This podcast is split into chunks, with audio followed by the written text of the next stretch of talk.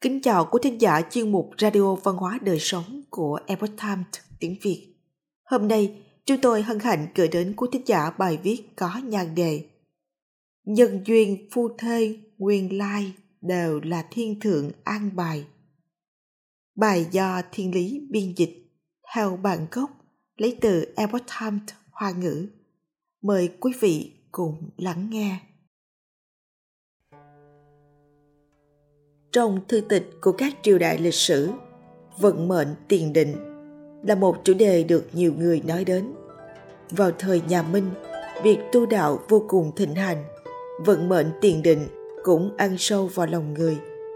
Chúng ta cùng đọc câu chuyện nhỏ trong thuyết thính những điều tai nghe mắt thấy. Giấc mộng của sĩ đồ Vào thời nhà Minh, khi Trương Phu Hóa sinh năm 1439, mất năm 1508. Thụy hiệu là Giảng Túc, người An Phước, tỉnh Giang Tây, vẫn còn là một sĩ tử, đã có một giấc mộng.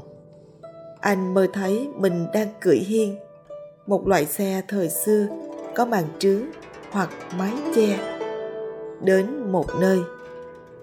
Trong giấc mộng, có người nói với anh ta rằng đó là thiểm tây anh ta thăng đàn, chủ yếu chỉ việc bước lên trường đàn.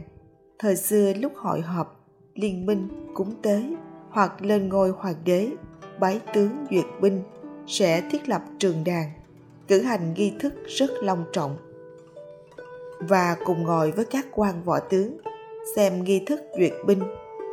Xung quanh còn có rất nhiều các vị quan liêu có chức vị cao một người đứng sau cùng bưng mâm tiến lại gần.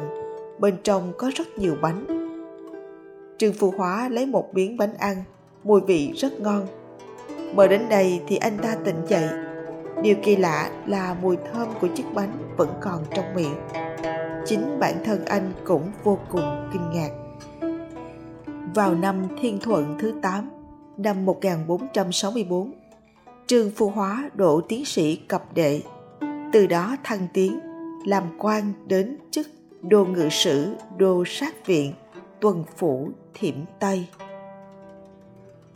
Minh Hiếu Tông Chu Hữu Đường, sinh năm 1470 mất năm 1505 trị chính siêng năng, trong 18 năm cầm quyền, là người khiêm nhường, tiết kiệm, cần mẫn chính sự và thương yêu dân chúng lại cởi mở, phóng khoáng tinh dùng hiền thần. Cho nên triều minh có được diện mạo hưng khởi. Triều đình có thứ lớp, hanh liêm, dân khang vật thịnh. Vì thế nên có niên hiệu là hoàng trị. Sử xưng tụng là thời hoàng trị trung hưng. Minh hiếu tông cũng được gọi là hoàng trị đế. Một năm nọ Minh Hiếu Tông hạ chiếu cho đại thần giảng duyệt Việt quân. Trương Phu Hóa và trấn thủ đại giám tổng binh cùng ngồi trên đài duyệt binh. Cảnh tượng hoàn toàn giống như trong giấc mơ năm xưa. Đến lúc tổng binh thiết bày yến tiệc, một kỳ lính bưng một mâm đĩa bánh đầy ấp tiến đến. Trương Phu Hóa gấp một miếng bánh để ăn. Mùi vị của nó cũng giống như trong mơ vậy mặc dù đó là giấc mộng, lúc ông ta còn trẻ, nhưng nhiều năm sau đó đã trở thành hiện thực. Về đến nhà, ông kể lại cho con cháu nghe. Cháu trai trương ngao sơn hỏi, nếu giấc mơ của ông nội đã ứng nghiệm, tại sao ông không ăn thêm bánh? Trương phu hóa nói, hương vị bánh xác thực rất ngon, nếu ta ăn nhiều hơn nữa sau này các quan nhất định sẽ thích ta. Bọn họ thường xuyên đến dân lễ vật cho ta. Nếu không thể từ chối mà nhận, thì đó chính là của phi nghĩa. Cho nên ta chỉ nếm thử một miếng. Cho đúng lễ rồi thôi. Ai nghe những lời này đều cho rằng lời ông nói rất có đạo lý. Nếu không có phu nhân cáo mệnh thì không có người chồng đổ trạng nguyên khi bao trừng sinh năm 1460, mất năm 1523, Thụy Hiệu Văn Giảng, đến từ Côn Sơn, Tô Châu, vẫn còn là một thiếu niên. Cha ông là Mao Thân, muốn lấy cho con trai mình một người con gái họ Yến. Một ngày nọ ở trong mộng, Mao Thăng nhìn thấy một ông lão. Ông lão nói, tước vị cô nương này rất nhỏ, không phải là mệnh nhị phẩm phu nhân. Sao có thể làm vợ của con trai ông được? Mơ đến đây người cha tỉnh dậy. Ông kể cho vợ nghe về giấc mơ. Vừa hay vợ ông cũng có giấc mơ như thế. Sáng sớm hôm sau bà mối đến nhà họ mao nói rằng nếu không phải làm con dâu lớn của nhà họ mao thì người kia không muốn gả con gái bởi vì Mao Trừng là con trai thứ ba trong gia đình. Vì vậy, mối hôn sự không thành. Người cha vì đã được ông lão trong mộng nhắc nhở, cho nên cũng không cưỡng cầu, chỉ nhẹ nhàng bỏ qua.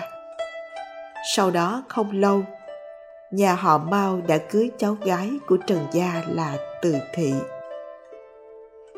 Vào năm Hoàng trị thứ sáu, năm 1494, thời Minh Hiếu Tông. Mao Trừng đổ trạng nguyên cập đệ, đứng đầu bản vàng. Ông từng vào cung giảng học cho thái tử ở Đông Cung. Về sau làm quan đến chức thượng thư bộ lễ. Vợ chồng vinh hiển. Từ thị hai lần được phong cáo mệnh. Sau khi mau Trừng mất, triều đình truy tặng hàm thiếu phó, ban thụy hiệu là văn giảng vợ ông là từ thị cũng được ban tước phu nhân trong những câu chuyện ngắn này cuộc đời sự nghiệp trong cõi nhân sinh ngay cả chi tiết ăn mấy cái bánh sắc phong cho phu nhân đều hiện ra trong mộng cảnh hết sức rõ ràng, cụ thể. Không thể không cảm thán rằng, con đường thăng tiến, học hành, hôn nhân vợ chồng đều đã được định trước. Trên đời này, những chuyện xảy ra trong cuộc sống, những người đã gặp gỡ đều không phải là tình cờ. Tất cả đều được đấng cao minh sắp đặt sẵn.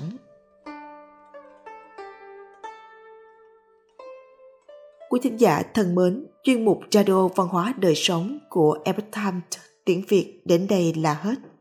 Để đọc các bài viết khác của chúng tôi, quý vị có thể truy cập vào trang web epochtimesviet.com. Cảm ơn quý vị đã lắng nghe, quan tâm và đăng ký kênh. Chào tạm biệt và hẹn gặp lại quý vị trong chương trình lần sau. Kính chúc mọi điều bình an và tốt lành đến quý vị cùng người thân.